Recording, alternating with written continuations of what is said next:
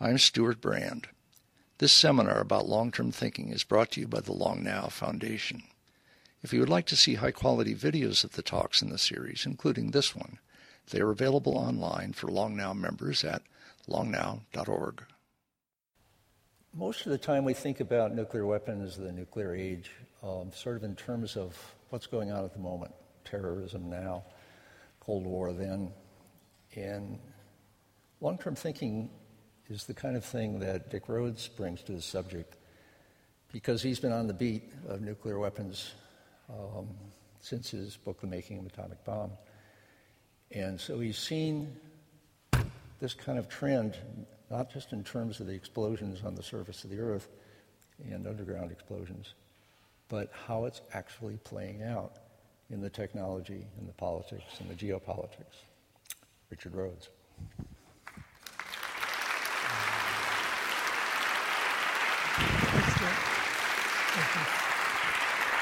Thank you. One of the things that intrigues me about that sequence that we just saw is the extent to which those tests over the years were a kind of communication, very low grade communication back and forth between the United States and the Soviet Union. The other thing that's intriguing and I think hopeful in a quantifiable, hard data sort of way is that they slowed down and essentially stopped. The only tests that have been conducted in this century uh, have been those tests in North Korea. It may well be that they're going to be the last of them. We'll, we'll see. Or we may have a few outliers like Iran that need to express that particular national will, that particular reach for national prestige before they're prepared to go any further. But what I'd like to talk with you about tonight is where we got to after the end of the Cold War, where we are now, and how we might move from here to some more stable state, which might be the abolition of nuclear weapons. I think we'd all like that if, if it played out right. Or it might not be, it might be something else. But one of the things that surprises me is how many Americans evidently think we got rid of our nuclear weapons at the end of the Cold War. At first, that sounds ill informed, but on a more fundamental level, it's really interesting that people would feel the connection between the nuclear arms race and the long Cold War between the United States and the Soviet Union, and understand at some really quite profound level that with the end of that long conflict, we don't need nuclear weapons anymore.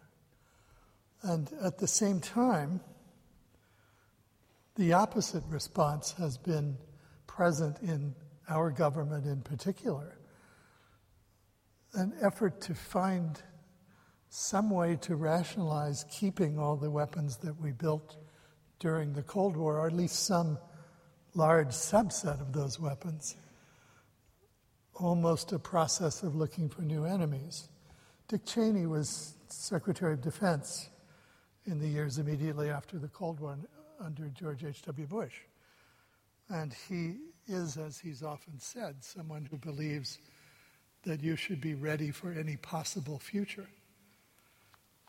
For him, there was a real effort in the early 90s to write the Defense Department document that would define a more dangerous world than I think most people here and abroad felt we had come to. And in particular, there was an effort on the part of political conservatives to, to reframe China as the coming enemy with the potential for another Cold War with China. It's been quite a struggle in those years to pull away from that particular approach and to try to rethink everything because the obvious thing to do is to stay with whatever you have, as if somehow the future isn't different from the present. I, I hear from any number of people in the nuclear weapons business that everything is nice and stable, let's stay where we are. But of course, that's not the way the future works. It's certainly not the way we've seen history working. Let me read to you from a speech of George Kennan's back in the 80s. Really quite a prescient look at where we came to by the end of the Cold War. You remember there was a general crowing on the part of our president, George H.W. Bush, that we'd won the Cold War. And although some of his actions during his presidency were absolutely first class in terms of reducing nuclear armaments in pace with the former Soviet Union, taking all of our tactical nuclear weapons back to the United States, getting rid of all our tactical nukes that were ground launched, in the process, clearing out all of our nuclear weapons in South Korea, which was a real opening for North Korea to think about maybe changing its stance.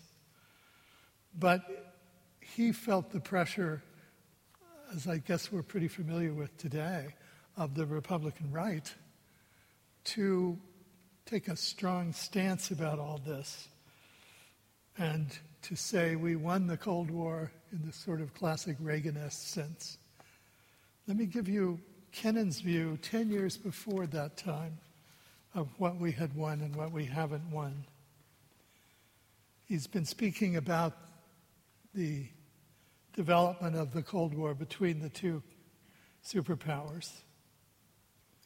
It is from these great mistakes, he writes, that there has flowed, as I see it, the extreme militarization, not only of our thought, but of our lives, that has become the mark of this post war age.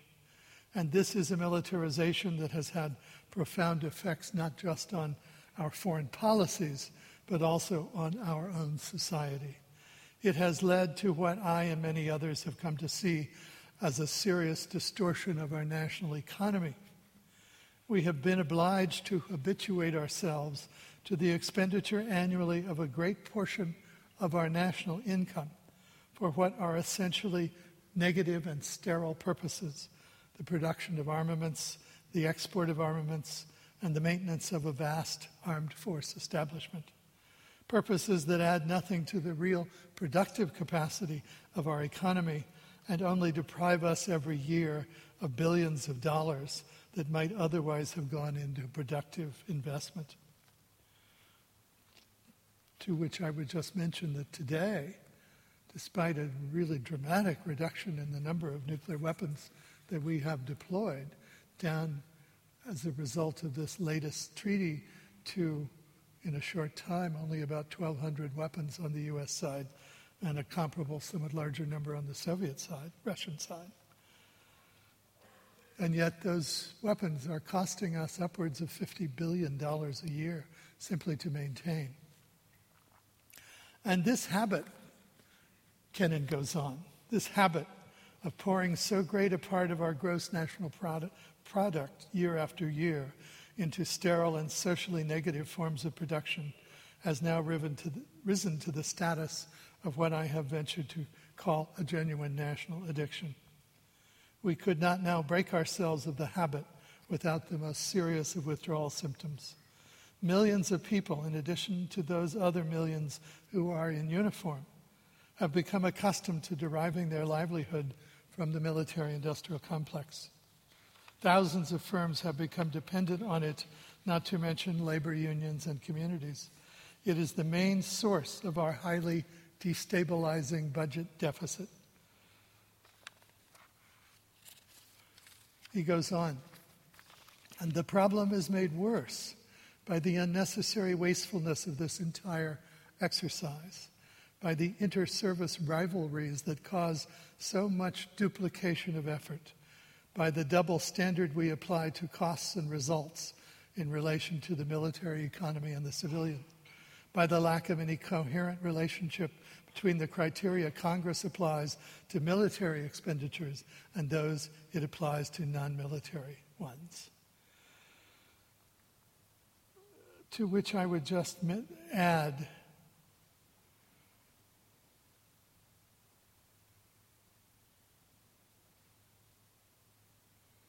the double standard that he mentions. He's referring, of course, to the system that's used to build new weapons and acquire new armaments, where the cost is basically paid for by the government with, a, with an additional profit on top, where the system is jiggered so that the weapon systems that are to that are possibly to be built are are, are kind of cut in up front so that by the time it might be possible or should be necessary to eliminate them because they don't work well, it's uh, too late. It only makes sense at that point to finish them.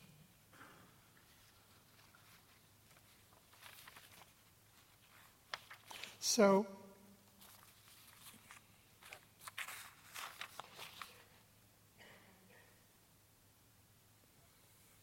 let's look at what we paid for the Cold War.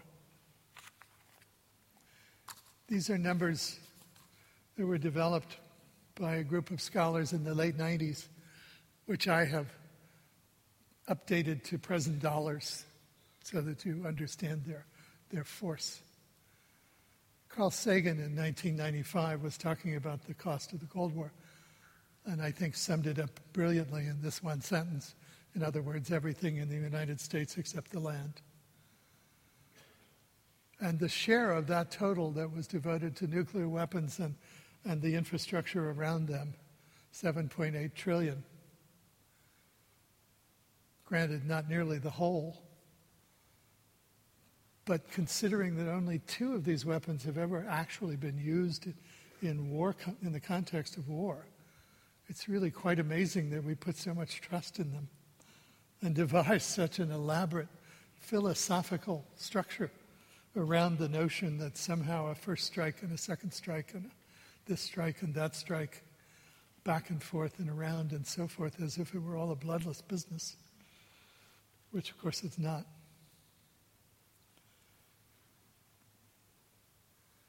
Every year, the American Society of Civil Engineers prepares a report card on America's infrastructure. This is the most recent of those report cards. It is marginally better than the one that I first looked at, which was in 2003. But as you can see, it's not. I think it reflects very accurately my personal experience, probably your personal experience, of the infrastructure we move through and live in, the holes in the roads, the crumbling schools, the bridges that fall down, and so on. 2.2 trillion of that 7.8 trillion. And surely we could have done with a few fewer nuclear weapons than we built, the 20,000 or so that we built. In fact, I think we were up closer to 40. The Russians, in the course of their years, built something like 95,000 because they were operating on that system where you're supposed to overproduce every year compared to the previous year. It's 110% every year, and nobody knew how to turn off the spigot. And furthermore, the system in Soviet factories was that you always put some good pieces aside so that if you screwed up the next year, you could slip those into the production and say, I overfilled fulfilled my quota, comrade. So the numbers were even worse in their case. But I ask you to think about how different this country would be had we spent this 2.2 trillion to maintain our social infrastructure rather than to build nuclear weapons that we never used and, and it, in truth would never have used. Every president, starting with President Truman after the end of the Second World War, said clearly in private or sometimes in public that there was no political circumstance that he could imagine that would require the use of nuclear weapons. And the same was true on the Soviet side, starting at least with Nikita Khrushchev, who in his memoirs says something like, For the first three days after they gave me the briefing, I couldn't sleep. And then I realized that I would never use them, and after that I slept. What were we doing? I think it's pretty clear that for political leaders, once you make the decision that you're not going to use these things, they become counters in a very complicated and elaborate political game. We know what the international game was like all through those years. What has been discussed less, and what I try to go into a bit in this new book of mine, is how much of the nuclear arms race was for domestic consumption on both sides. On the Soviet side, where there was constantly a sense that they were behind, that we were ahead, that somehow being ahead mattered where nuclear weapons in quantity are concerned. And on our side, there was the constant drumbeat back and forth between the two political parties. And it wasn't always the Republicans who were playing the hawks and claiming the other side was weak on defense.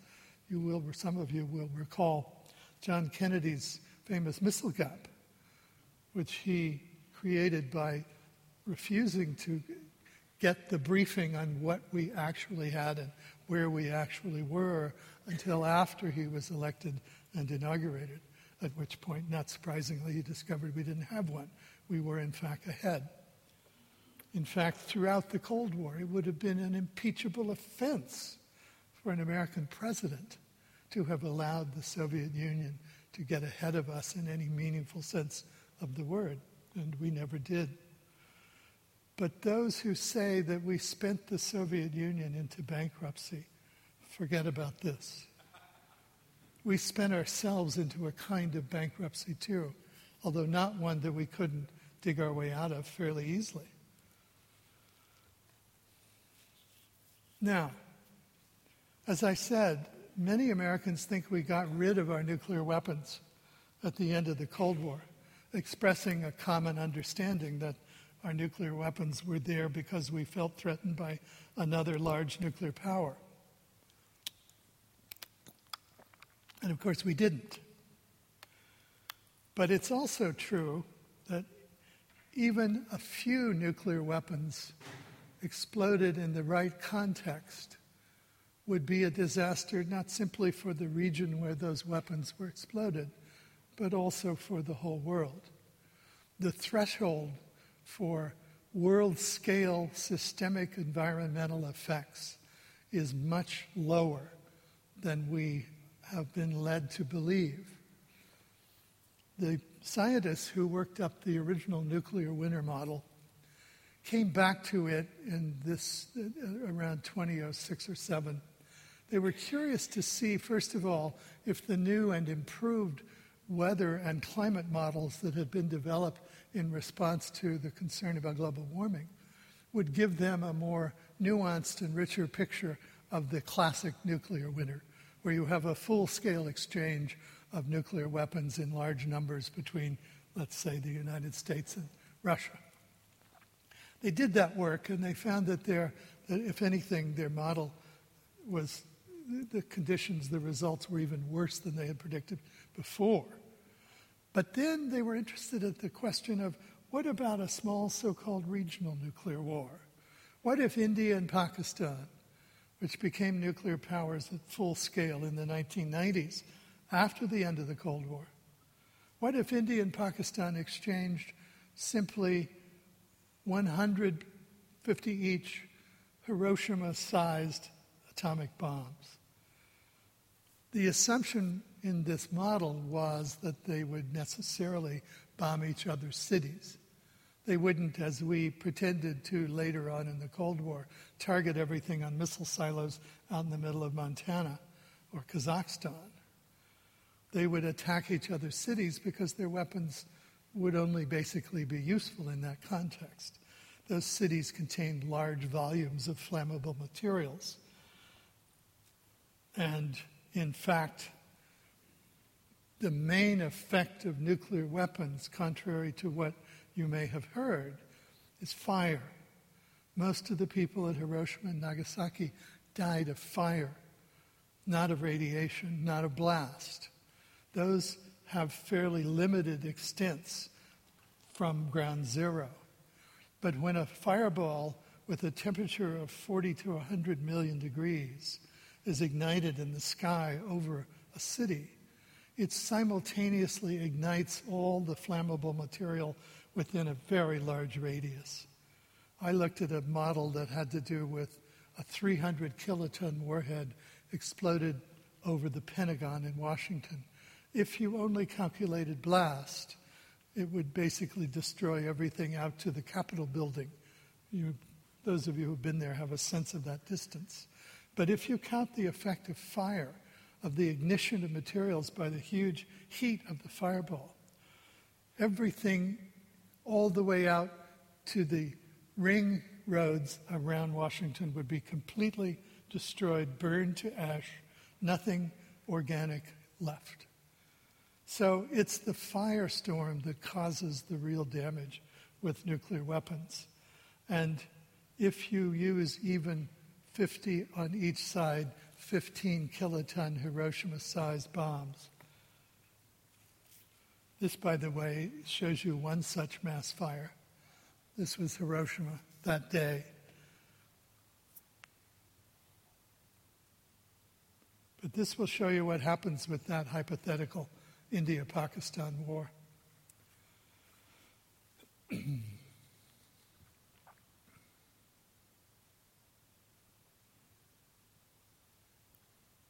As I said, this was a model that was developed by the same scientists who developed the nuclear winter model, and here they used the latest simulations of weather and patterns around the world. So within a few months, you have a world where that's something like the world of 1816 when a large volcano in Sumatra spread a pall of ash and soot around the world. it was called the year without a summer. There were hard freezes in Pennsylvania in July. I found John James Audubon, about whom I wrote a biography a few years ago, commenting on the the conditions that summer in eastern, the eastern part of the United States. So here we are. And this is the result 20 million proximate deaths from blast, fire, and radiation. That's the immediate firestorm or mass fire. But then, perhaps a billion people dead because their crops failed and they were living on the thin margin anyway. So, all of us are still at risk. All of us are still responsible. All of us have reason to be worried about nuclear weapons in any country's hands, including our own. And here are today's inventory. These numbers for Russia and the United States will go down in the next couple of years because of the New START treaty. That 8,008 weapons, if you put them at, let's say, 100 kilotons each, which is probably a pretty good average, that would be about 8 megatons? 8 or 80. Somebody with better numbers than I. I think it's only 8, though. Nevertheless, the firestorms that I was showing you between India and Pakistan represented 1.5 megatons. We have nuclear weapons which have a larger yield than that. So the world is still very much one where we have a problem with nuclear weapons and where, as I'm sure you know, there is an increasing movement among national and international leaders, including President Obama. A movement to some extent begun by the so called Four Horsemen Sam Nunn, Bill Perry, Henry Kissinger, and George Shultz at Stanford. They were trying to think about how to commemorate the Reykjavik summit, when President Reagan and President Gorbachev came within a hair's breadth of agreeing to begin the elimination of all nuclear weapons in the world, but hung up on the fact that President Reagan felt he needed a physical rather than a political defense against the possibility of cheating. And because, with, I must say, with Richard Perle, whispering over his shoulder like Iago, I, have written a play about the Reykjavik summit, which has had some readings around the country, and I went back and reread Othello and realized that all I had to do was borrow the character. Richard Perle fit the mode perfectly. But be that as it may, the fact is, they did re- eliminate a whole class of nuclear weapons in Europe at the time and really began a process that I think has been uh, bubbling along somewhat under the surface ever since. But these retired national American national leaders got together at Stanford on the 20th anniversary of Reykjavik and began saying, "What do we do now?" And they were particularly concerned about the possibility of a terrorist nuclear weapon.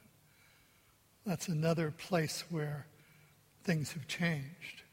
It used to be that countries built nuclear weapons, countries that were potentially at risk of retaliation if they attacked another nuclear power or even a client of a nuclear power.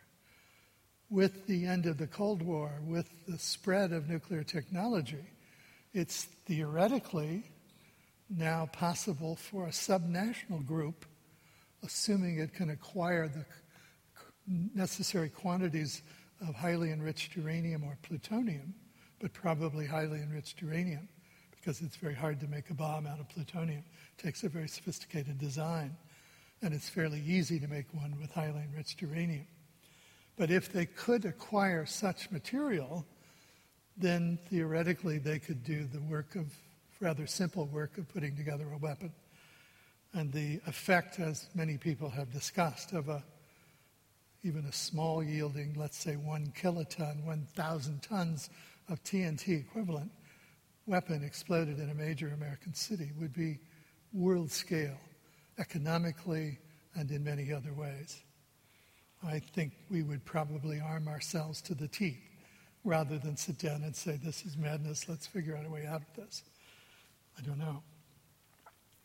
So there have been in the years since the end of the Cold War a number of efforts to figure out how we move on.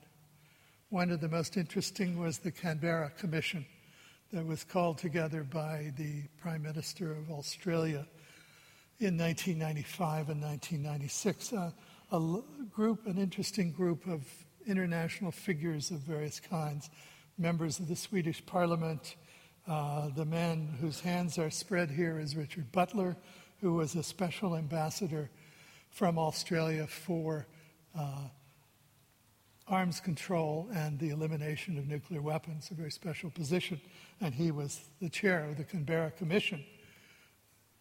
What came out of the commission, besides some very good ideas about how to move toward eliminating nuclear weapons, was what Richard calls probably the most important single thing that the committee did. And that was to define what he calls the axiom of proliferation.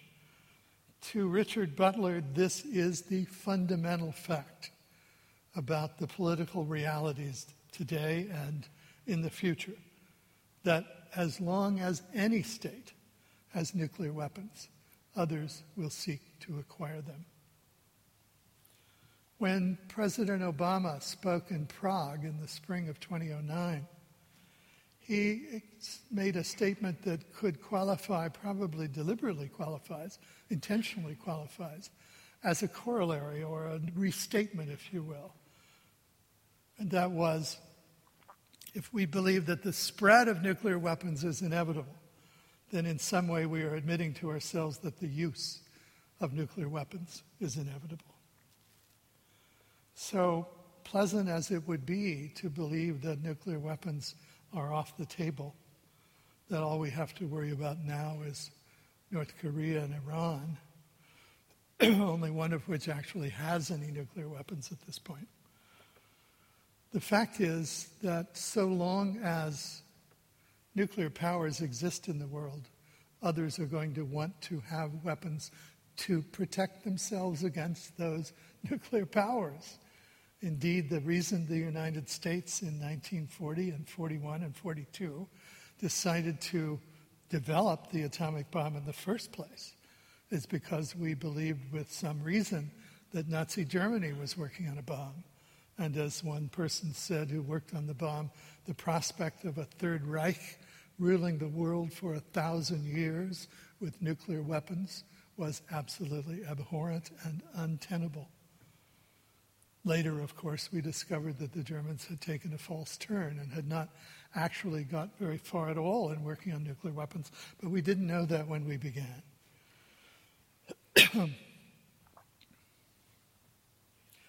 One other thing that Butler, Richard Butler says about his axiom and that applies to President Obama's corollary is that as a fundamental legal and political right in international law for one nation to maintain a nuclear arsenal and demand that other nations either not develop such an arsenal or eliminate the ones that they have is simply beyond the pale. That means that in many ways, the United States, and to a lesser degree, the former Soviet Union, Russia, are the worst offenders. Not Iran, not North Korea, not Libya or Pakistan or India. We are. We maintain the largest arsenals in the world of nuclear weapons. We're, of course, the good guys. And indeed, in the George W. Bush administration, for eight years, the theory of nuclear weapons possession was it's okay if the good guys have them, it's only wrong for the bad guys to have them, which is why the George W. Bush administration aided India in the development of its nuclear power capabilities, knowing full well that that would add to the knowledge of the technology necessary to build and make more sophisticated India's arsenal.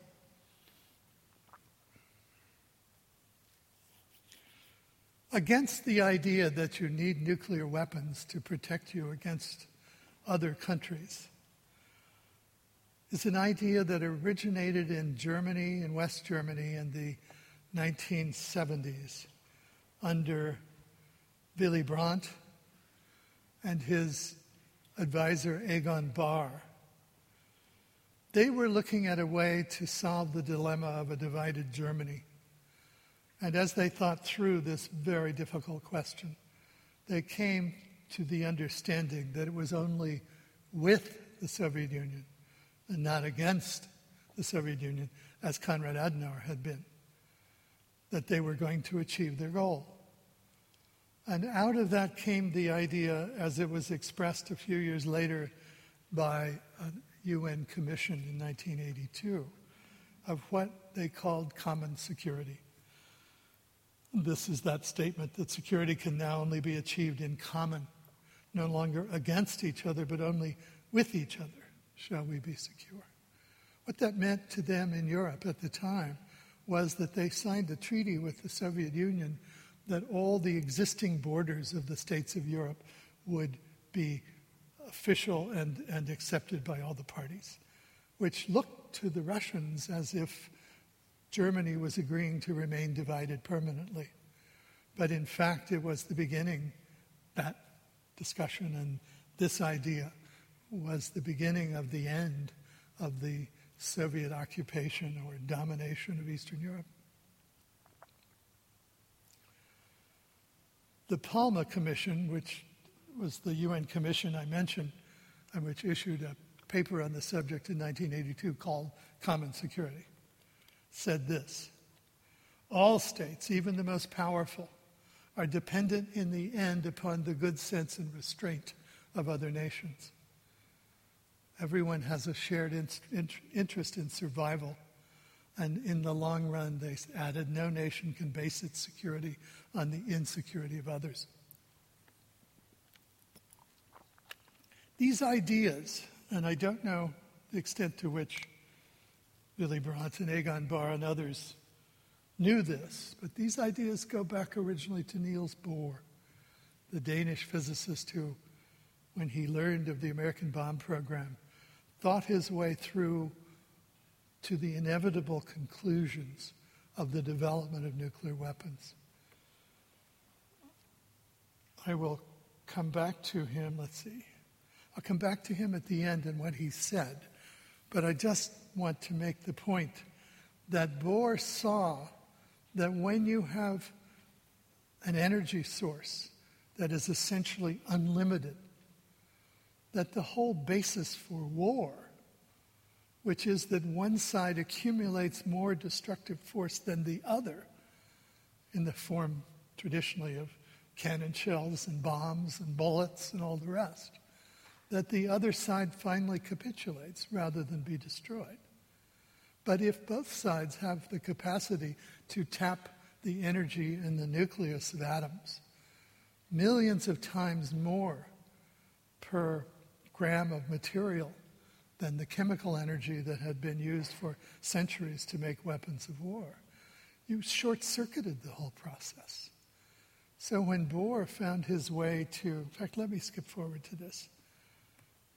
When Bohr found his way to President Roosevelt in 1944, hoping that what he had come to understand about this process and these developments would convince the world's three wartime leaders in the West, meaning Churchill, Roosevelt, and Stalin, that rather than go through the incredible expense and danger of a nuclear arms race, they should sit down at the outset and realize that no such race could ever be won. That the only possible outcome would be either stalemate or the risk of mutual suicide and essentially the destruction of the human world. Bohr tried to explain that to Roosevelt, and Roosevelt was interested. He went to Churchill, and Churchill threw him out of his office. Churchill was Churchill's country was bankrupt by then. And the notion, and for Churchill, the only way he could see Britain to survive was if it, maintain, if it acquired nuclear weapons itself and allied itself with the United States, which is, of course, how things played out. But in the process, the arms race that Bohr foresaw coming came. And it was only, believe me, by the thinnest of margins that we made our way through the Cold War without a Cuban Missile Crisis erupting to the full extent that it might have erupted. There were other Cuban Missile Crises like near misses all the way through the Cold War. There was one, for example, in 1983 when President Reagan moved intermediate range nuclear missiles into Europe following the failure of negotiations to convince the Russians to remove theirs from Eastern Europe. And then we had a large NATO exercise that fall called Able Archer, which was going to include a practice run up to nuclear war with the participation of national leaders such as Margaret Thatcher. And the Soviets, not surprisingly, knowing that one way you start a war is to pretend you're having a war exercise and then go from there. That was the standard way the Soviets started wars thought that perhaps the United States was in the process of trying to set up a first strike against their country. And it was only at the last minute when President Reagan got word of this development and sent word to Moscow no, that's not what we're doing, and stood down the exercise that the Russians backed off a little bit and that crisis was over. And I've talked to people who have reason to know in our government and told them that story or reminded them of that story. And they've said, oh, there were a lot more events like that than have ever come out. but short of that, Bohr saw that nuclear weapons and the huge amounts of energy that were released in the process were going to short circuit war, that you simply couldn't fight wars anymore. And I think that's the real message of the last 60 years. The United States was prepared to lose a war with a small third world country, Vietnam, North Vietnam, rather than introduce nuclear weapons and risk a response from the Soviet Union. The Soviet Union was prepared to lose the war in Afghanistan under similar circumstances. the weapons were not deterrent, if by deterrent you mean something that is of use. They deterred at what Washington now likes to call the existential level, meaning they threatened your very existence, and therefore you were careful about when and how you might use them. But they never deterred in the process of negotiations. In fact, the North Vietnamese famously at the Paris peace talks told Henry Kissinger, uh, we knew we could win because we, we knew you wouldn't use nuclear weapons on us. And short of that, we knew we could win. And they did. So, let me go then to the question of how we might proceed toward a safer world about, with, with nuclear weapons under, at very least, reduced numbers and much greater control. And these are steps that, I, as I indicate, have to some degree in the earlier numbers actually already begun. Securing all nuclear materials. As I said earlier, you cannot make nuclear weapons without highly enriched uranium or plutonium 239. No one else has figured out any other materials that can do that job. Some of those materials in the former Soviet Union were dispersed among a lot of laboratories under a system that the Soviets called guns, guards, and gulags. Basically, the whole country was a prison camp. And under those circumstances, nobody could get out, just as nobody could get in. So they really weren't worried about signing out some highly enriched uranium to a lab director somewhere in the vast Soviet Union who wanted to do some experimental work with it because they knew there was no place else it could go. When the walls came down, when the fences came down, when the borders opened, suddenly the former Soviet Union found itself in the same situation we have been in in this country since the beginning of the nuclear age and before, which is open, porous borders. So we had devised systems for keeping track of every last gram, supposedly. Uh, we recall the plutonium factory in uh, Boulder, Colorado, which had a bunch of plutonium in the pipes, but that's allowed for and understood as part of the process. In any case, we had real time accounting systems so that whenever a piece of material was moved from one place to another or transformed chemically or whatever was done with it, it was accounted for in the record. We had systems that protected not only from uh, attacks from the outside, but also theft from the inside, which is something the Soviets had not protected for. Because again, where would you go? someone gave you a million dollars in the former Soviet Union, what good would it be? Um, we've been working with the former Soviet Union since 1990 in a process that has cost the United States a very, very well invested several billion dollars. It's been slower than it might have been because politics intervened. Most of the contractors were required by Congress to be American companies. You know how all this goes. But the process has been ongoing and Sam Nunn, for one, estimates that about 60% of the former Soviet Union's nuclear materials are now under secure lock and key. Staged reductions, you know we've been doing that, and that we're now down with the new START treaty to a relatively low number in the thousands. But as you saw from the India Pakistan graph, we really need to be down in the tens at, at, at, at most. It will take a while to get there, and both the United States and Russia are now beginning to talk about the fact that other countries are going to have to come in as well.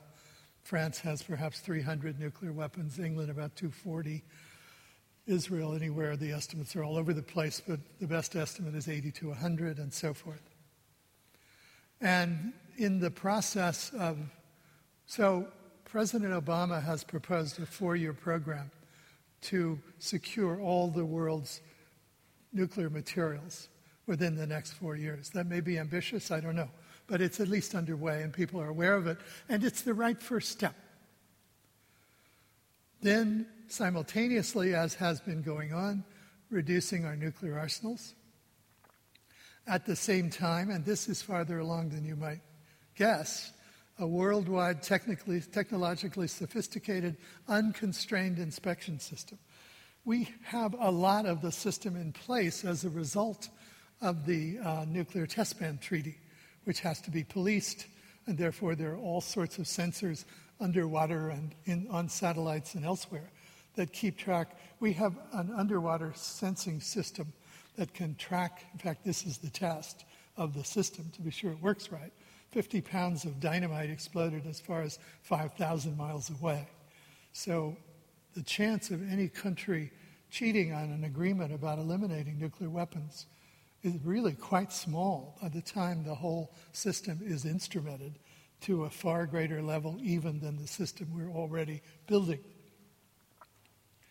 Nuclear weapon free zones have been one of the ways that a lot of the world has already cleared out any possibility of nuclear weapons. I think most recently, all of Africa put together a treaty that made it in its entirety a nuclear weapons free zone. Eventually, you crowd them into the corners, and then you have to deal with those corners. One of the nice things about the idea of a nuclear weapon free zone in the Middle East is that it might allow Israel to eliminate its considerable nuclear arsenal without ever having to acknowledge that it has one. That's actually serious. But then we're left with the hard cases. And the two hardest cases are, I really left out of this list. I think the hardest case is going to be the United States of America myself. And I mean that with dead seriousness. I think we're going to have more trouble agreeing to eliminate our last nuclear weapon than any other country, partly because we're, we seem to be a country that easily falls into fear, partly because threat inflation and fear mongering is part and parcel of our domestic politics. Uh, it's going to be a long time, I think, before that last nuclear warhead is disassembled and thrown away. Nevertheless, we know that these countries have particular problems with their security needs that are going to have to be addressed by the rest of the world. Butler, Richard Butler, proposed the idea that there be a Security Council at the UN for nuclear matters that doesn't have a veto, which would mean, that, of course, that no one on the council could prevent a majority from acting. And then one that I never see anyone talk about, but that is, in fact, one of the reasons why I think we're going to be a hard case. If the rest of the world and we eliminated all our nuclear weapons, we would be proportionally more powerful than we are now because we have such a huge conventional military and conventional weapons systems. Indeed, the reason small countries like North Korea and uh, Pakistan and others have gone nuclear in the past or tried to has been because of their fear of the United States conventional force. If Saddam Hussein had indeed developed nuclear weapons, would we have invaded him on the ground twice as we did? I think it highly unlikely. So that has to be resolved. And the United States has to be willing to discuss reducing the level of our conventional forces. The, uh, there's a chapter in my book, actually, two chapters, devoted to the first war with Iraq back in 1991. I was fascinated in thinking about it for this talk to realize that even though, as it turns out, we thought they had nuclear weapons. This is 91 now, not later. We didn't think they had nuclear weapons. George Bush made that up because he didn't want to stop at the border after clearing them out of Iraq. I mean, of uh, Kuwait. He wanted to go on into Iraq and weaken its military. But he needed a reason. And his reason, which was invented, was that the Iraqis were working on nuclear weapons. We didn't know that at the time after the war was over, we discovered, lo and behold, they were.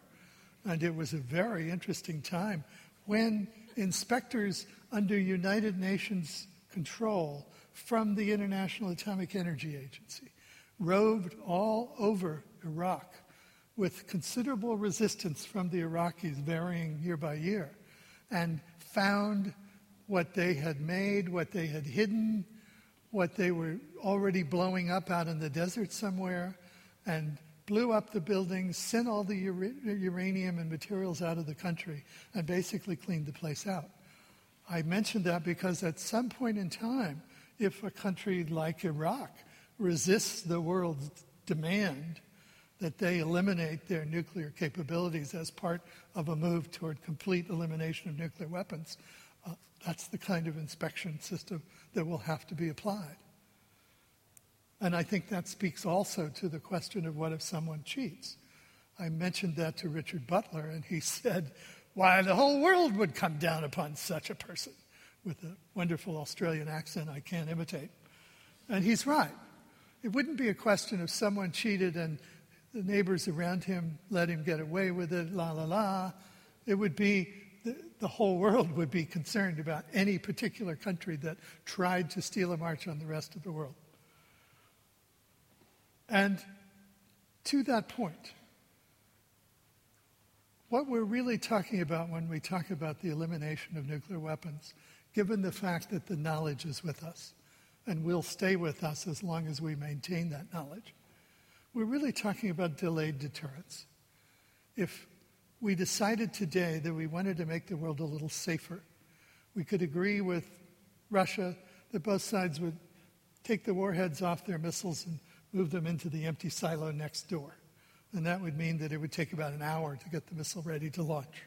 And you'd have an hour instead of six minutes or 15 minutes, whatever the number is. If you wanted to go a step farther, you could take off the warhead and put it in a truck and take it 60 miles down the road. And then it might take several, a day or two. You see where this goes. Ultimately, if you've eliminated the physical warheads, disperse the materials, whatever you need to do by agreement with your neighbor countries, there's always the possibility of reconstituting a nuclear arsenal. And under those circumstances, so long as that was secure, it really doesn't matter whether deterrence works in 30 minutes or three months, as long as it's certain.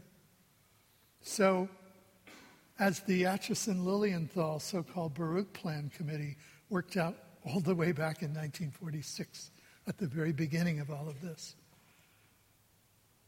Ultimately, in a world where everyone has agreed not to build nuclear weapons, attempting to do so, as Robert Oppenheimer explained to Bernard Baruch, who said, Where's your army? How are you going to police this treaty? Oppenheimer said, Well, if another country tried to cheat, that would be an act of war. And every other country in the world would essentially be technically then at war with that country. And you might try diplomacy, and you might try negotiation, and you might try conventional war, which would probably be sufficient. But if all else failed, you could reconstitute your own nuclear arsenal on your own soil, and in the end, we would only be back to where we are now. That's why the notion that it's impossible to make this happen strikes me as so unrealistic it's much more realistic to see how indeed it is possible within the context of the hardest kind of realpolitik thinking, of Defense Department, what do we need to do to make this solid?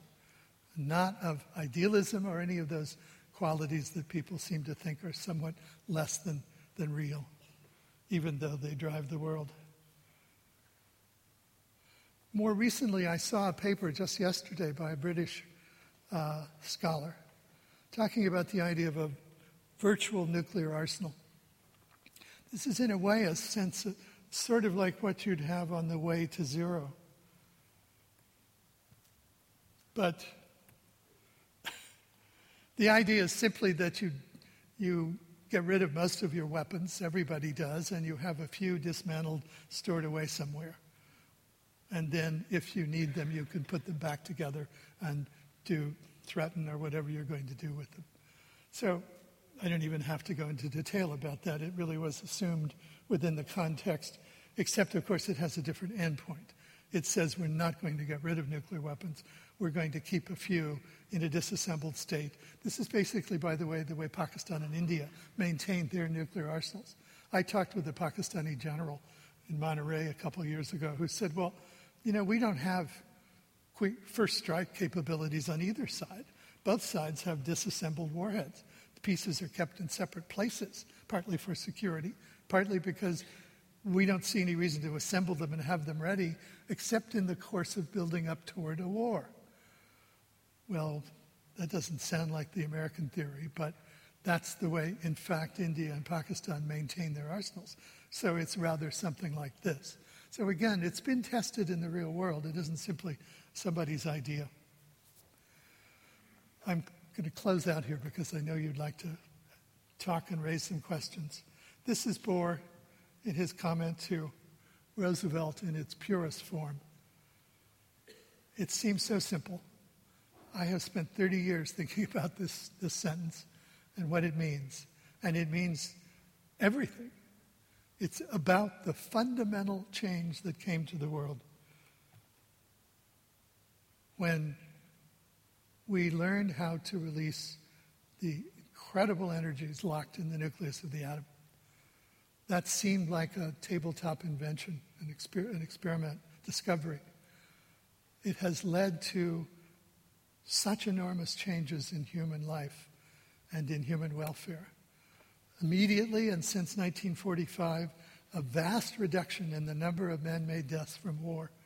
From a height in 1943, and this had been an almost uh, exponential climb since the 18th century as technology was applied to war, to a height in 1943 of something like 25 million deaths that year, dropping off abruptly in 1945 to about a million or a million and a half a year, and staying there ever since because of this discovery, because science went about its work of discovering how the world really works rather than how we wish it would work. That's where we are. And now we're kind of at a crossroads, and we have a lot of choices, interesting choices, choices that could lead to a very different world from the one we've lived in. Sometimes this need to make sure everyone's secure before you eliminate nuclear weapons looks to me like the idea that once we have world peace, you can eliminate nuclear weapons. But in fact, the two go together in a curious way. They ask each other the question of what do we need to do to be secure as a nation and as a people? We and all the other nations and peoples. I think we're a long way down that road. I think we're left with very few areas and nations that are still so struggling to find some trivial phrase, comfort zone for themselves, but uh, you know what I mean, who are struggling to find a place in the world and a way to express their their genius and their talents to fill their needs without resorting to war and to violence. Thank you.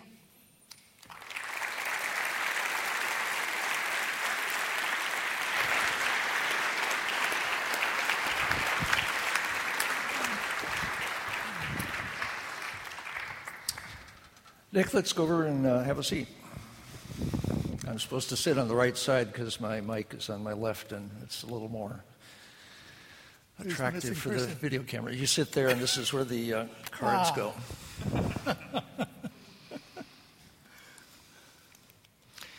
I'm curious, there's what, nine nations that have nuclear weapons?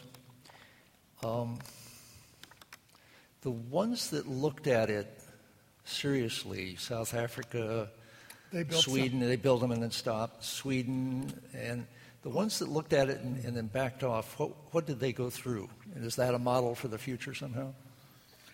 You know, almost every country that has the industrial capability to build nuclear weapons looked at them at some point or another, and therefore had different reasons. The most egregious example is probably South Africa, which actually built seven, didn't quite finish the seventh, seven World War II type gun bombs, ostensibly so that if all those 45,000 Cuban troops in Angola descended on South Africa in the later years of the Cold War, they would, they said, be able to call up the United States and say, um, by the way, we have some nuclear weapons and we don't want to use them. Would you help us out of this dilemma? That's what they said officially as their reason. But the truth is, underneath that program and behind that seven bombs for diplomacy's sake program. They were actually working on thermonuclear weapons, more sophisticated weapons, implosion bombs, and so forth. What happened was the Cold War ended, mm-hmm. and they no longer had a reason to maintain a nuclear arsenal, and they felt isolated from the rest of the world. And in addition, of course, their government was going to turn over to black leaders one of the reasons they eliminated their nuclear arsenal because they didn't want them to fall in the hands of the African leaders who were going to take their place. Not a very attractive reason, but at least they got rid of the things. So that's one. How about Libya? Libya? What happened in Libya? you know, Libya never Africa. had the technological capability. So Gaddafi kept trying to buy the bombs from Pakistan and elsewhere. And interestingly, all these countries that we used to call rogue states weren't prepared to sell nuclear weapons to anybody. Certainly not to Gaddafi or a terrorist group or all the things that we hear fearfully proposed. We intercepted a ship that was loaded with some of uh, AQ Khan's centrifuges and so forth on its way to Libya and presented Gaddafi with the goods and basically told him, We're going to blockade you if you continue this. And he wisely chose to go the other way. Sweden is an interesting example. I spoke with a couple of Swedish scientists who had worked on developing the basic capabilities and knowledge to build nuclear weapons back in the 50s when a lot of countries were looking. Norway was looking, Australia was looking, countries that you wouldn't even think of now. Canada was looking.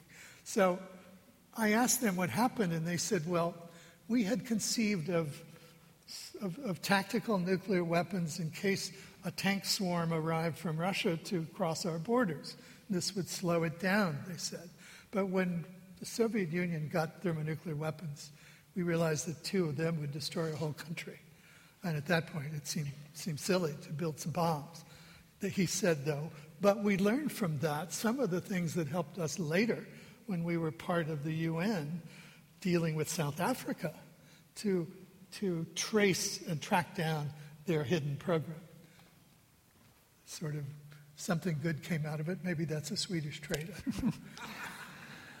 I've heard um, a rare but, but interesting critique from some military guys that, um, well, his history indicates that uh, basically since the one use in 1945 in war, no major armed states have fought. In other words, to a certain extent, mutually assured destruction worked. And therefore, that might lead you to think that, well, if all nuclear weapons were eliminated, then the major conventionally now armed states war, might right, just yes. have a nice old fashioned conventional war. You know, we've really seem to have moved beyond that. I, even, even during our attacks on Iraq, and they were far more destructive of civilian life than I think we acknowledged, mm-hmm. we have been moving in terms of weaponry and how our weapons work away from one of the people who deserves great credit for that is Bill Perry, who was Undersecretary of Defense for technical stuff during the 1970s and 80s, and who pioneered the development of stealth aircraft, of satellite communication systems for the battlefield, systems that basically were designed to make war more precise. And I know from talking to Bill that one of the reasons he did that was to make nuclear weapons even more useless than they are. if you've given up on the notion that the only way to fight a war is to kill millions of people in the cities of the world, then you really don't need nuclear weapons anymore because that's all they're good for. Three questions, all asking in forms of the same thing. Alex G., Chris McCarthy, and, and uh, Gordon might be Can, Land. Um, can decommissioned nuclear weapons be put to good use? Oh. Is, there, is there any uh, plowshare in this? This is uh, one of sword? the most wonderful stories about the post Cold War period. I have about a half a chapter in, in Twilight of the Bombs on this. A physicist at MIT back in the mid 90s, about 1993, thought of the idea what are the Russians going to do with all that highly enriched uranium that forms the primary in most of their bombs? It's dangerous stuff, it gets in the wrong hands. And what he thought of was we could blend it down to the 3% enrichment level of nuclear power plant fuel instead of 93% for bomb fuel, and then sell that to American nuclear power plants, and it wouldn't cost us anything. The Russians would get the money, and we would burn the stuff up in a way that it could never be used for a bomb again. Today, we've about halfway through the Russian stockpile of about five or six hundred tons of highly enriched uranium. And a considerable percentage of all the electricity generated in the United States is being generated in nuclear power plants from Russian warhead material. I've told people that who are very anti nuclear, and they said, that's the first reason I've ever heard why I might like nuclear power. So that's what's happened to that. The plutonium is a more difficult problem, but I think it can be stored And in time, we're going to want to recycle it into nuclear power as well, especially with the new kinds of reactors that are being developed here and in France and elsewhere. Well, like, you're kind of a liberal peacenik sort of guy in some respect. Uh, you're saying rather friendly things about nuclear power here. Um, I'm very pro nuclear power. and, I'm and I started out anti. You can find an article of mine in Playboy back in the 70s attacking some city for having a nuclear power plant. What happened? I talked to the scientists who developed it. Uh-huh. I looked at the technology and I came away with a real sense that it is by far the best solution among other solutions because no one solution is going to solve all the different energy problems we have mm-hmm. for generating clean, non greenhouse gas energy from a small physical footprint source that produces steady energy, can produce 24 hours a day, year in and year out, the waste of which is very small in volume.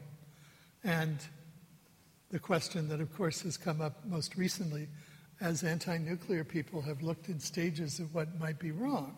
The question now is what do you do with the waste? Mm-hmm. For that, you need to go to southern New Mexico to a place called the Waste Isolation Pilot Plant, which is a nuclear waste burial site that consists of about a two kilometer thick layer of pure crystalline salt that has been there since the Permian 250 million years ago, and that is 16,000 square miles in extent, extends all the way up to southeastern Kansas. This bed of salt is presently being used for military waste because the governor of New Mexico didn't like the politics of putting civilian waste in his state. But they simply drill a hole. They, they've made tunnels all around under there, about one kilometer down. They drill a hole in the salt, slide in a 55 gallon barrel, put in a salt plug. When the room is full, they seal it and walk away. The salt anneals around these containers and slowly crushes them and and basically makes them a coherent part of the whole mass of salt, which will be there for potentially, although I'm sure we won't take other countries' waste, all the world's nuclear waste for the next thousand years could be stored in this salt bed. But in fact, as I'm sure you know, Sweden has recently begun building a permanent waste in the basal granite in, in that country. Mm-hmm. The French are working on this. The other part of this is recycling the fuel so that 98% of it isn't buried, the 98% that's still good to make energy with. You only burn up about 2% of a load of nuclear fuel in a reactor in the course of one period. It's crazy to put all that in the ground. We'll run out of uranium in a couple hundred years. But with the recycled material and the plutonium included in the fuel in time, we're good for 10,000 years. Let's have the lights up a little bit in here. I'm curious to see what the audience is doing with some of these things. yes. Um, one more point on that, because it really comes back to your whole point here. And, and indeed, you said during your talk that uh, you thought the Bush administration was encouraging nuclear energy in India, partly with an idea to quietly encouraging basically their nu- nuclear weapons capability. Yeah. So that's been the effect of what they did. Is proliferation an automatic byproduct of the expansion of nuclear power. I, if you're using that example, it's an automatic byproduct of a really benighted sense of what to do with nuclear weapons in the mm-hmm. world. The idea that the good guys, I mean, let's face it, sometimes the good guys turn out later to be bad guys. Sometimes bad guys turn out to be good guys. Mm-hmm. The fact is, the bad guys are the weapons. It is ultimately these containers of man made death mm-hmm. that we need to be concerned with. The analogy that I give to audiences, and I think for me it's the most profound way of thinking about this whole issue that I've found in 30 years, is the conquest, if I may call it that, of biologic disease, of epidemic disease over the last 150 years through the development of systems for keeping track of outbreaks of the disease, of going in and taking control of that area and helping the people with whatever needs to be done. We have moved from a time when the average human lifespan was something like 30 years to an era, as you know, where we're pushing 90 and more. And we did that not with elaborate technological developments. We did it basically by cleaning up the water supply, by dealing with sewage, by vaccinating people, and so forth. Half of the American population today would not be alive had it not been for improvements in public health in the first half of the 20th century. A quarter would never would have died before uh, childbirth age, and another quarter would never have been born. So there is a model, and what happened? Disease used to be considered a moral issue. God put disease on people, on cities, on towns, on populations, on groups, if they broke his rules. And as long as it was thought of that way as a moral issue, there really wasn't much to do about it. It was when it was taken out of the context of normative values and moved into the context of, of basically scientific values as a problem that we all shared in common. That's where the, the Bohr idea connects for me with public health. We all agree that diseases aren't a good thing when the United States, when, when the Soviet Union proposed the eradication of smallpox back in the late 50s at the UN, once the various countries that were going to participate believed, came to believe it was even possible, and it had to be proved, particularly in India, which said, we've had this disease forever. Once it was shown to be possible, everybody participated. Americans went into the Soviet Union to vaccinate. Uh, North Koreans went into wherever people from every country crossed borders as if they weren't there because it was a common problem to all. And that's Bohr's idea of common security as well.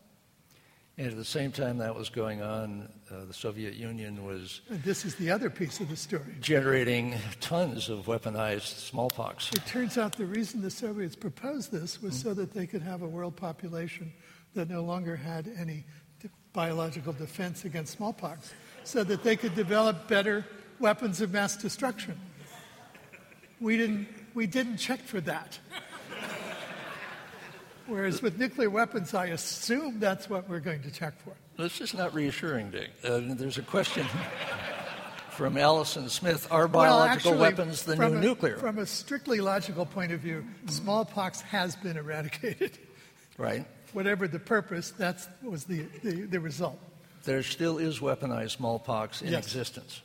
Yes, in our labs and in Soviet Russian labs and right. elsewhere. Yeah. Right. And are there, the uh, question from uh, Allison Smith is uh, do we have treaties on these the way we do about nuclear weapons? Treaties on? On the uh, biologic weapons? Bioweapons. Oh, yeah, sure. That was actually the first major weapon of mass destruction treaty that was put through, and Nixon used, it was Nixon, and he used the argument or it was used on him actually by Michael Meselson at Harvard, who was the one who spearheaded this, this treaty, that ask your generals if there were a biologic weapons attack on the United States, would they use biological weapons or would they use nuclear weapons? And the generals all said, well, of course, we'd use nuclear weapons. So we signed that treaty. Now, you talked about the. um, you know, could. There is a it, sort of a scent of madness about all of this, don't you think? There's a the question you sort of left hanging is the, the hardest case in a way is the U.S. to be persuaded that its conventional capabilities are somehow sufficient. And my understanding is that the sort of next generation of intercontinental extension of force that doesn't involve sending a fleet right. is sending basically uh, missiles that, that fly rather than go ballistic and can fly anywhere in the world and then explode either with, either with fuel, air, or explosions like that and you know take out a gerrymandered district of a city basically in a hysterically uh, surgical way. Or a, or a particular installation somewhere, yeah. Um, Does that do the trick? Does that make these things obsolete? No, in fact, it makes it worse because it's almost impossible to distinguish between an ICBM with a conventional warhead and an ICBM with a nuclear warhead. Yeah, but this is not an ICBM. These are things that fly low. Well, mm-hmm. they, they, they're not ballistic, but mm-hmm. they are. The reason they, they do that is for stealth reasons. Mm-hmm. So they can't be taken out by space-based defenses. Right. The, the Soviet, the Russians have developed similar ICBMs, or, or whatever you want to call them. But mm-hmm. the real point is they're conventional warheads. We can now hit any place on the surface of the Earth using GPS within two or three feet Mm-hmm. And you don't need a nuclear warhead to do that. You right. can use normal high explosives. So these things are obsolete, you're saying? Which? The, the nuclear weapons are just. Uh, it's another you got example. Nothing but a sledgehammer yes, they for, are, but at the same time, introducing a whole new class of strategic weapons is going to complicate things just that much more. Do you think that is going to be headed off or is coming anyway? This whole negotiation that President Obama has, I think, very bravely undertaken is going to meet, I think, in this country, immense resistance from the military, industrial, scientific complex. And I don't use those terms as a radical or something. It is there. It lives on this money, 60, 50 billion a year. Uh, I just learned recently, you may have come across the story too, Jon Kyl's price for allowing this new START treaty to be ratified in the Senate is an $80 billion renewal and upgrade of the whole nuclear weapons lab complex in America. Now, on the one hand, I don't have any problem with that, although I think there's too much money. Mm-hmm. But we will always need our national labs to keep up with the knowledge of nuclear weapons to protect us at that level. They will be our deterrent, if you will. So we certainly want to keep them happy and building laser power systems and all the good things that they're doing these days. But on the other hand, that's going to be the whole large establishment that has, that has grown fat since through the Cold War, as, as Kennan was talking about. Is going to have to be stood down. And politically, I think it's not going to be easy. So it's a big, big task, and I can easily imagine that we'll get down to a few hundred weapons on every side and stop there mm. for quite a long time. Mm. The, the, the image that I think of are those forts on both sides of the U.S. Canadian border where the old cannon are still lined up at the, at the holes in the parapet and the stack of cannonballs is right there next to the cannon. But we don't use them anymore. I can see us being there for quite a while. You know, thinking of your v- virtual uh, nuclear arsenal, um, the co-designer and co-founder of Long Now Foundation is Danny Hillis, who developed uh, the first major massive parallel processing computer to the thinking machines. And um, that was bought up very early on by uh, the people who were trying to model nuclear explosions. Yeah. And the idea was that instead of, this partly explained that dying down in the last decade or so of the testing, is mm-hmm. they were tested in computers rather than in the ground in Nevada. Yeah. Looking toward a time mm-hmm. when they wouldn't be allowed to test anymore, truth be told. And so that's interesting. I'm, getting an Ender's Game phenomenon idea. you know, this whole thing is played out in virtual terms and virtual megadeaths and so on. The I knew Herman Kahn a little bit. Did you ever talk to him?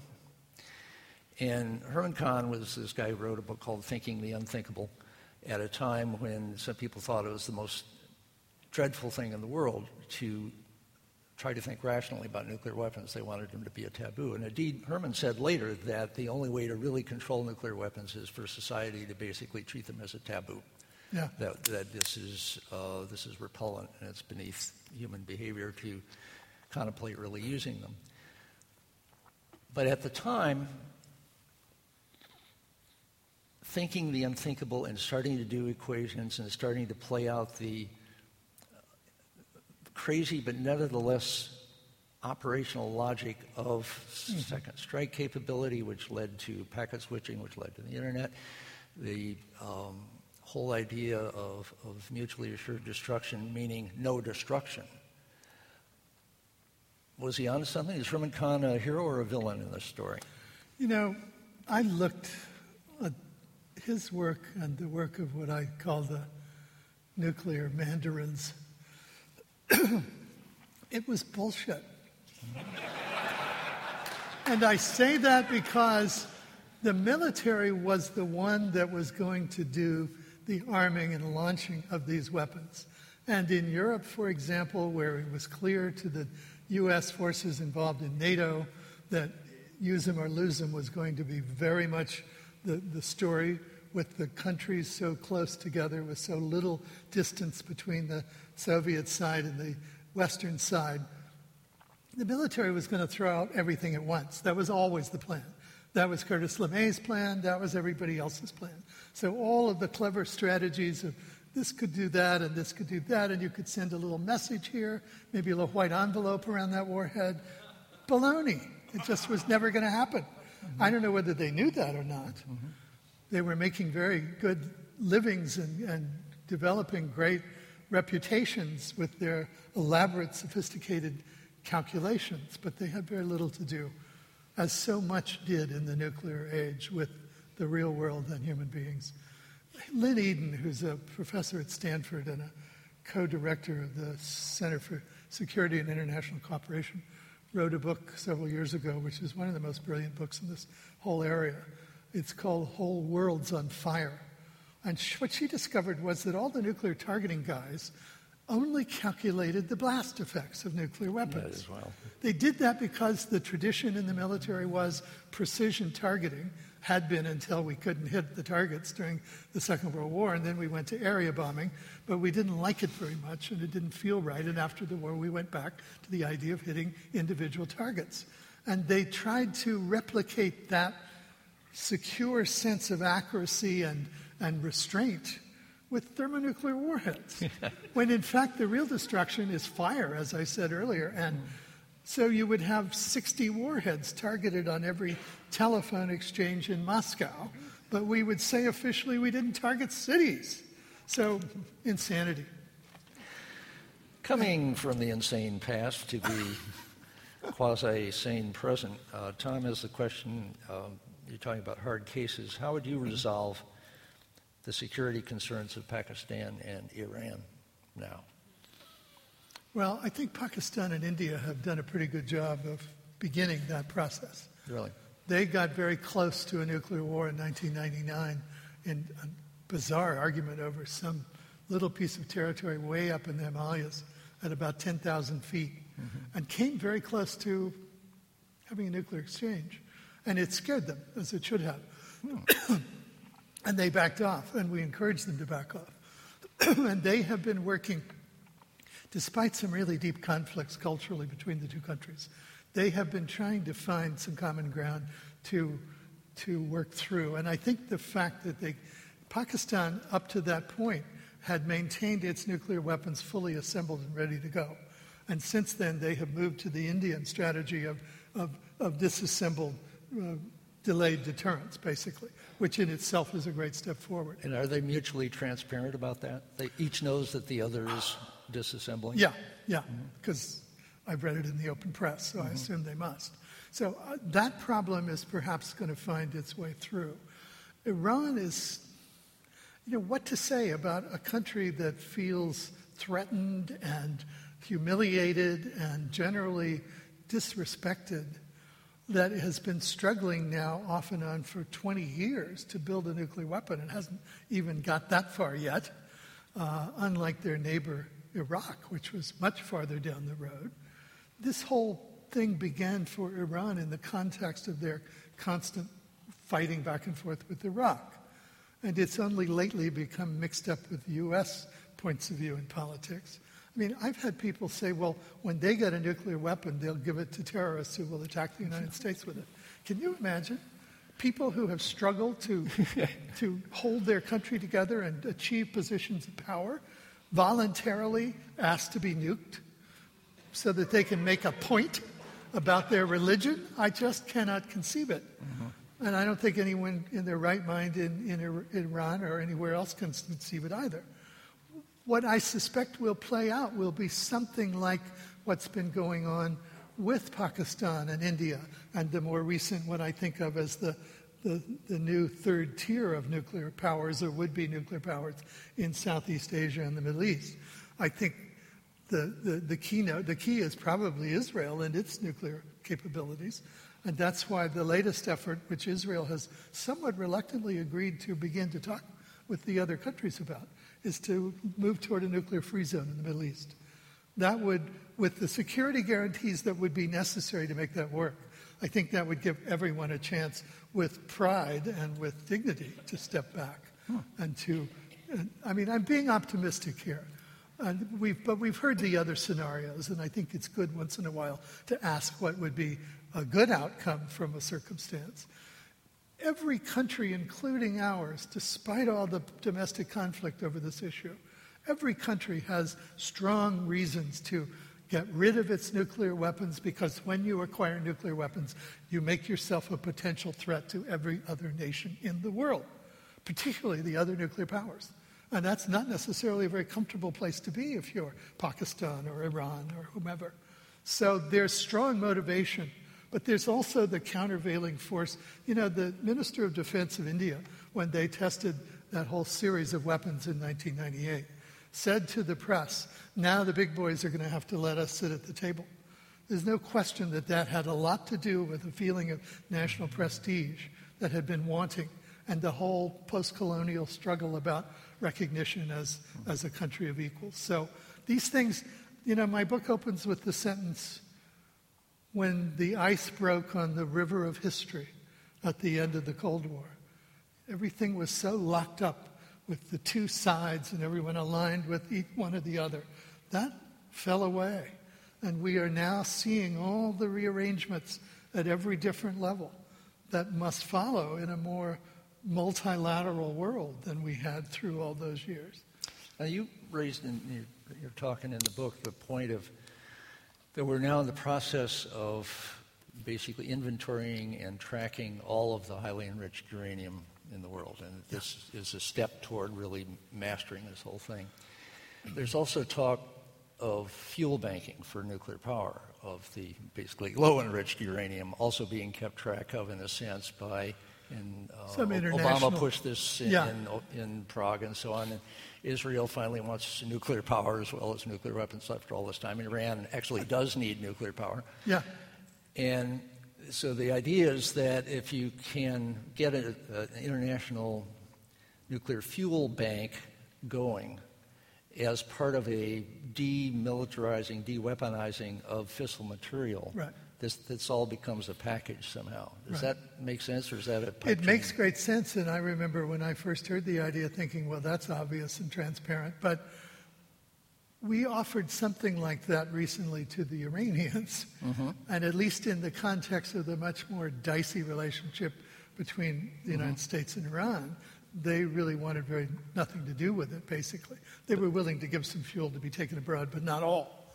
But United Arab Emirates has said they would go along with a deal like that. And I think in the longer run, as these other problems are adjusted for, mm-hmm. that seems to me to be a reasonable solution. Ironically, it goes all the way back to the Acheson Lilienthal plan, because mm-hmm. that's the way they saw international organizations mining and making the fuel for nuclear power, rather than individual countries doing that. So, are you so optimistic you're not going to write another book about nuclear weapons? Well, this book comes up to the present. Mm-hmm. So I don't know. All right, 10 I mean, years I'm looking, now. As you know, I'm looking for another very large subject that I'd like to work on. And I'm thinking about. Tell us about it. I think this Thinking out of, about a book that would be called The Making of the Digital Age, which no one has written, poss- probably because it would be almost impossible to write. But that was true maybe at the outset in my thinking about you know, when I wrote The Making of the Atomic Bomb, I wasn't going to stop in 1945. Silly me, I was going to write the whole story. And of course, my, my editors wisely said, uh, why don't you stop at the end of the Second World War? You can maybe write about the rest later. And I was at 800 pages of, of published book by then, so I did. But there is a tremendous story about another deep and profound transformation in human life that's involved in the digital process that's been coming up since the late 19th century. And no one has written that book. So if I can find someone who would like to help me write it, financially speaking, because publishers aren't really paying for books anymore. Mm-hmm. They've cut their advances back to the point where you're lucky if an advance for a three year project pays your taxes in the first year. I mean, so that people at Stanford I've spoken with are saying, well, the new model for writing a serious book is to find a foundation that's willing to give you a grant, and on that basis, write mm. the book, and then find a publisher if you can. We're back to the old patron approach yeah. to, uh, to art. Well, in a sense, the publisher used to share the risk with you by giving you an advance on what they expected the book would earn. But books aren't doing terribly well. They're much more cautious than they were. They're banking everything on the, on the hopeless long term idea that if they publish enough huge bestsellers by celebrities, mm-hmm. that that will tide them over. When in fact, publishers have always lived on backlists the good, solid books that pub- sell it year in and year out for years and years. The Making of the Atomic Bomb only sold 30,000 copies in its first year because that's all my publisher printed. And it won all the prizes. Won all the prizes and has sold steadily every year since then and is now well up above 600,000 right. just in English. So those things used to sustain publishers and authors. Hmm. And that's all gone. So a new model is being devised. So, final question. Um, but that's, I think, a wonderful idea for a book that I would love to read. well, compare and contrast your, your sort of motivation, uh, the idea that came to you to write a book about the making of the digital age, to cast your mind back to what motivated you to write the making of the atomic bomb, and what's the difference between the then and now and those two motivations? You know, I, I, I, that book came up in the late 1970s when it really looked as if we were in an arms race to annihilation. Uh-huh. And then as I was writing and Ronald Reagan was elected, and he really ratcheted up the tension between the United States and the Soviet Union, so that I felt that I was almost rushing to finish a book that maybe could give find some ideas for how to change everything. And I think it did by finding what Bohr thought about all this. So that was a bad news story. So that was a bad. I think this is basically a good news story. But one of the things that I know about technology from writing about it for a long time is that often the most dramatic part of a new development is the unintended consequences. Mm-hmm. The classic case being nuclear weapons. We all thought that they were going to be great new weapons of war. And in fact, psh, they eliminated large scale war and almost eliminated us in the process. So this would be maybe a more, I mean, my wife wisely tells me every now and then, don't be a hell in the handbasket guy as you get older. And, and I want to be the opposite. So here's a subject I think I could get into. I remember as a boy in 1951 reading the new book, I, Robot, by Isaac Asimov. Ah. And, and in my adolescence, I and my friends got our first taste of philosophy looking at those famous three I forgot what they were called, rules for robots about how a robot could behave ethically in the world. That was my first introduction to the idea that there are ethical ways to live. So I think that that part of my, my distant past will, will come back with this book. This will be an interesting question. Uh, how old are you? 73. Yeah, I'm 71. And I'm not entirely sure that the likes of us can write about a really fast moving current history domain like this one. I mean, in a way, the nuclear power kind of rose pretty fast, nuclear yeah. weapons rose yeah. pretty fast, and then pretty much plateaued, and then it was dealing with what it had right. plateaued, plateaued at. Yeah. This is a real different story. It is, and yet that whole past is there. And many of the people who are central to it are still around and won't be around forever. And most of them live within an hour of my house, for God's sake. Right. So, so if I get old and crotchety, I can still drive my electric cart, you know, down the road to talk to the others and find out what they did. A neighborhood story. Thank you for coming tonight. Thank you. Thanks so much. Great fun. This seminar about long term thinking was brought to you by the Long Now Foundation. Thanks to Fora TV, you can see high quality videos of the talks online by joining Long Now as a member at longnow.org. Thank you for listening. I'm Stewart Brand.